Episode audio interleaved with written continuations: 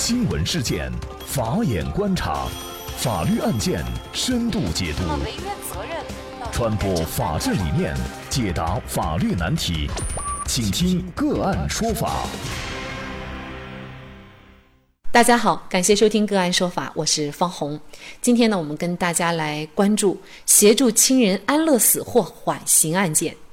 最近啊，因长期遭受胰腺癌折磨，台湾著名体育主播傅达人不堪病痛，去瑞士执行了安乐死。离世前的最后画面在网络上广受关注。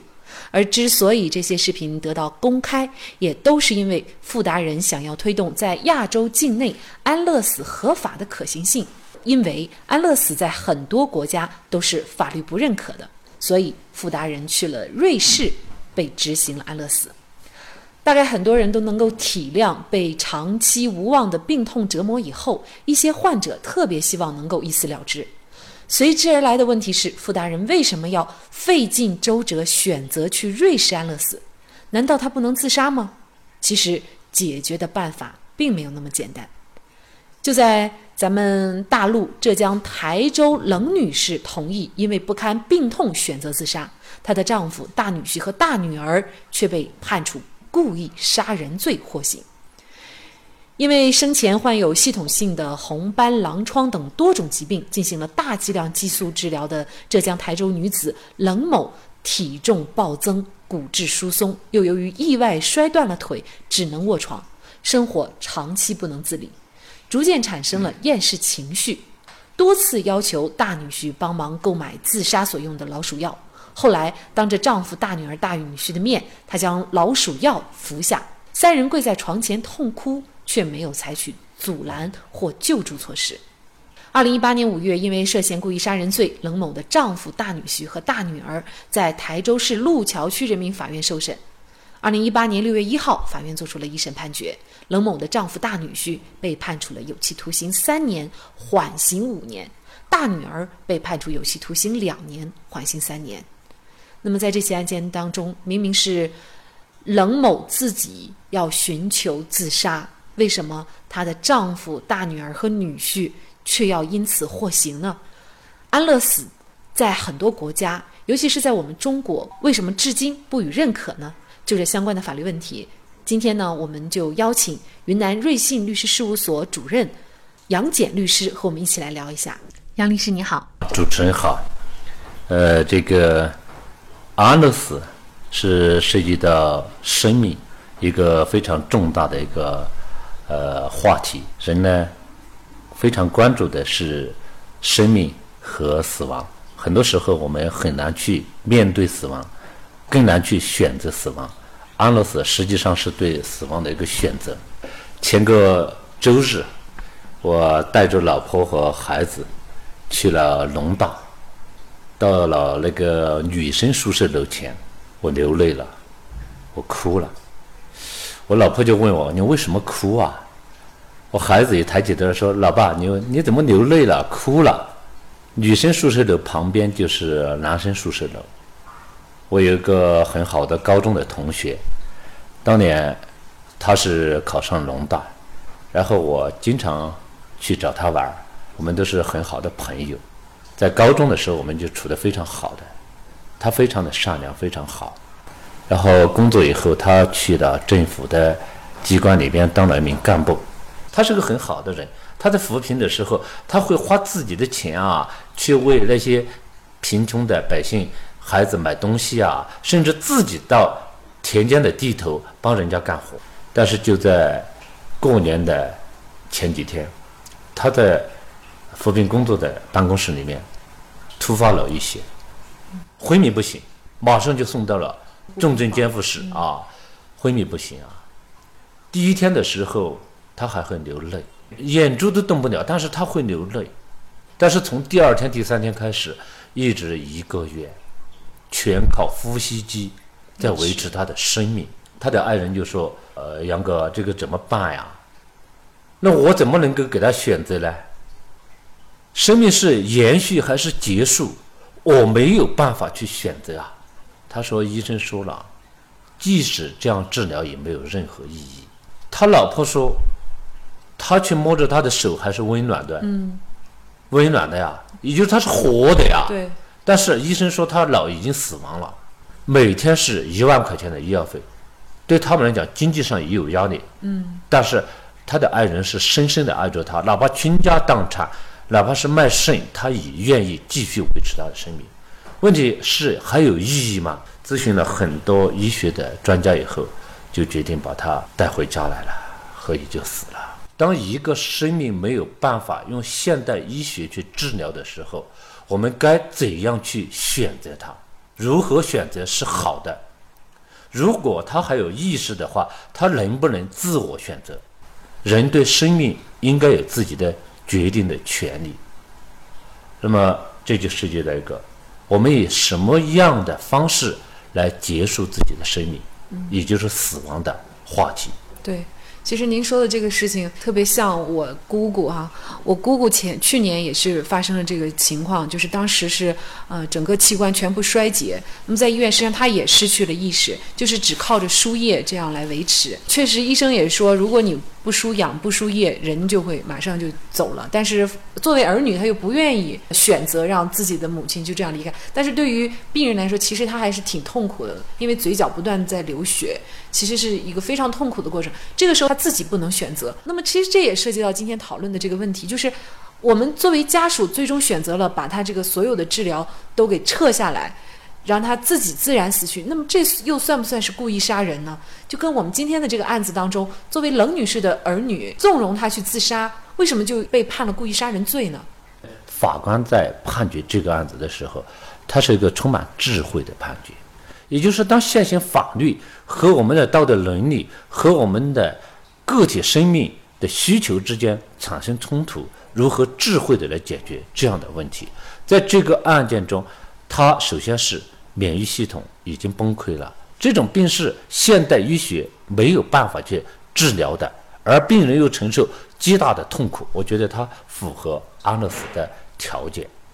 那问题在于，我们的法律和这样的生命需求之间发生了一个冲突和矛盾。那法官判处他故意杀人罪成立，他确实也是按照法现行法律规定是成立的。但是他又判了他缓刑，实际上法官的内心有非常高尚的对生命的怜悯，对生命的爱，才会有这样的判决。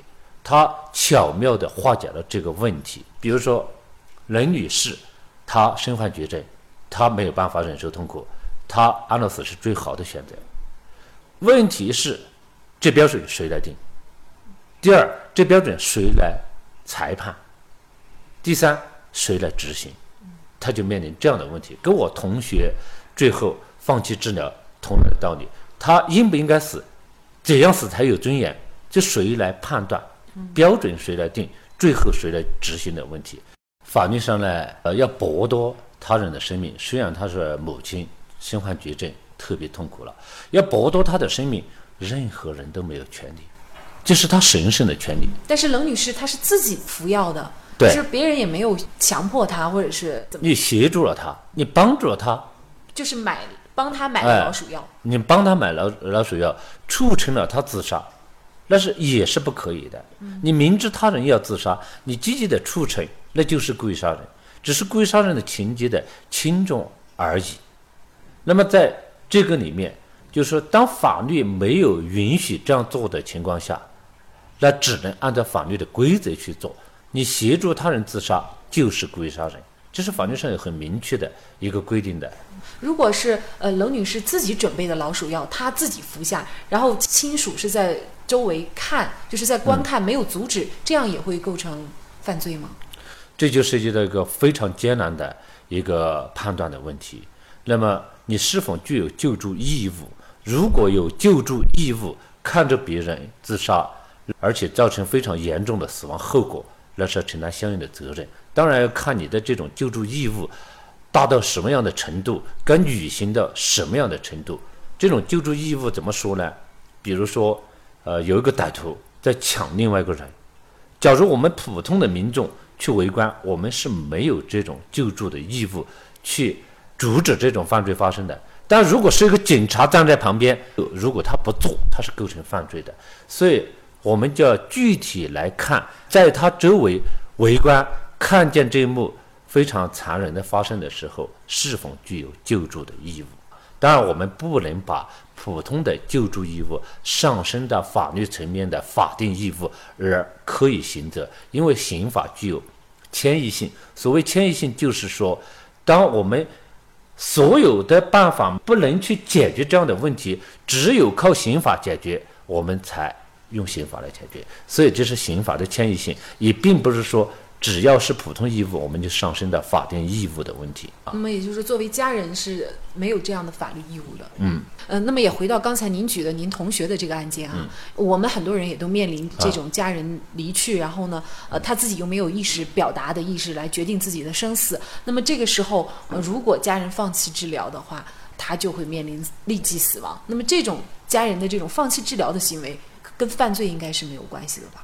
所以这个就涉及到两个层面，一个叫消极的安乐死，一个叫积极的安乐死。比如说，您前面举了个例子，这种叫积极的死亡，就是促成他努力促成他，哎，导致他死亡了。第二种是消极的，我放弃治疗，他就死亡了。那么放弃治疗以设要看这个救助的义务。通常情况下讲，我们从人心来讲，不管是刑法还是我们普通人，都是从善良的角度去考量这样的问题。那么在医学上已经判断。没有任何治疗的可能性，他极端的痛苦，放弃治疗其实是一种好的办法，也是不得已而为之的一个办法，也是最好的一个办法，但是给生者带来无穷无尽的悲痛，连我自己都哭了好几场。还有一种情况就是您举的您亲戚的这个案子啊，嗯，其实痔疮它跟这个医学上没有办法治又不一样，痔疮是完全可以医治的，嗯嗯但是就是因为没有医治，然后导致他死亡。比如说，呢现实生活当中一些未成年人或者一些老年人，如果他的家人就明明是可以医治的病，但是就放弃给他医治，那这种构成犯罪吗？这种是构成犯罪的，因为家人之间有相互帮助、抚养、抚养、赡养。的法定义务，那么有饭不给吃，有衣不给穿，有病不给治，它是一个虐待的行为，导致人死亡，它肯定是构成犯罪的。我们需要去赡养老年，不仅是法律上的义务，也是道德上的义务。如果不这样做的话，它是情节严重的，是构成犯罪的。所以道德上也是谴责的。那这种犯罪可能就不是故意杀人了，有可能是虐待啊，虐待罪啊，虐待罪。嗯嗯嗯嗯。所以呢，这个安乐死的问题哈，就包括我们的听友也经常的咨询说，为什么我们国家没有实行安乐死？其实这个真的不是像想象那么简单的啊。能不能够在咱们国家实行安乐死，这个不仅仅是立法的问题，确实也是医学社会各方面的呃问题达到了一定的条件，呃，可能才会设立这样一个制度哈。我个人认为呢，安乐死以后一定会在全世界很多国家立法来实施安乐死。为什么呢？对于我们人来讲，我们需要高质量的生活，幸福的生活；同样，我们需要高质量的死亡，幸福的死亡。只要我们有正确的认识，我们每个人都愿意去选择更快乐的、幸福的死亡。作为一名刑事辩护律师。我们经常会对死亡有一些思考。呃，刚才方记者提到的安乐死的问题，我个人觉得我们是有信心、有能力去解决这样的问题的。为什么呢？你看，每年啊，我们中国的这个司法机关会判处不少的人的死刑。这些人啊，他有健康的，有不健康的。更多的是健康的生命，我们要终结他的生命，要让这样的罪犯永远的消失在这个世界上。那么我们靠的是什么呢？靠的是一个是正当的程序、完备的程序，也就是刑事诉讼的程序。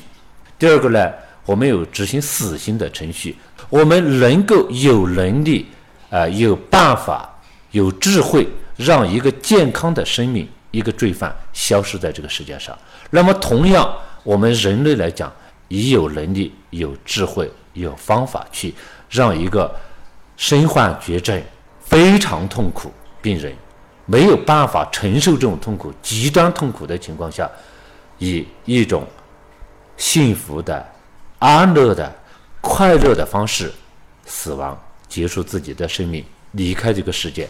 我想，这一定是有办法的，未来一定会更好的。我想呢，目前在很多国家还没有对安乐死的合法化进行立法的情况下，我们应该更重视临终关怀，像迎接新生命、翻开人生历程的第一页一样，送走合上人生历程的最后一页，划上一个完美的句号，也同样非常重要。好，在这里再一次感谢云南瑞信律师事务所主任杨戬律师。那么，欢迎大家通过关注“个案说法”微信公众号获取我们本期以及往期经典案例的解读。另外，您有法律问题想咨询，也欢迎您添加幺五九七四八二七四六七幺五九七四八二七四六七这部电话号码的微信号向我们进行咨询，给大家解答法律问题的都是我们邀请到的节目嘉宾，他们都非常的专业、资深和负责任。感谢您的收听，我们下期节目再见。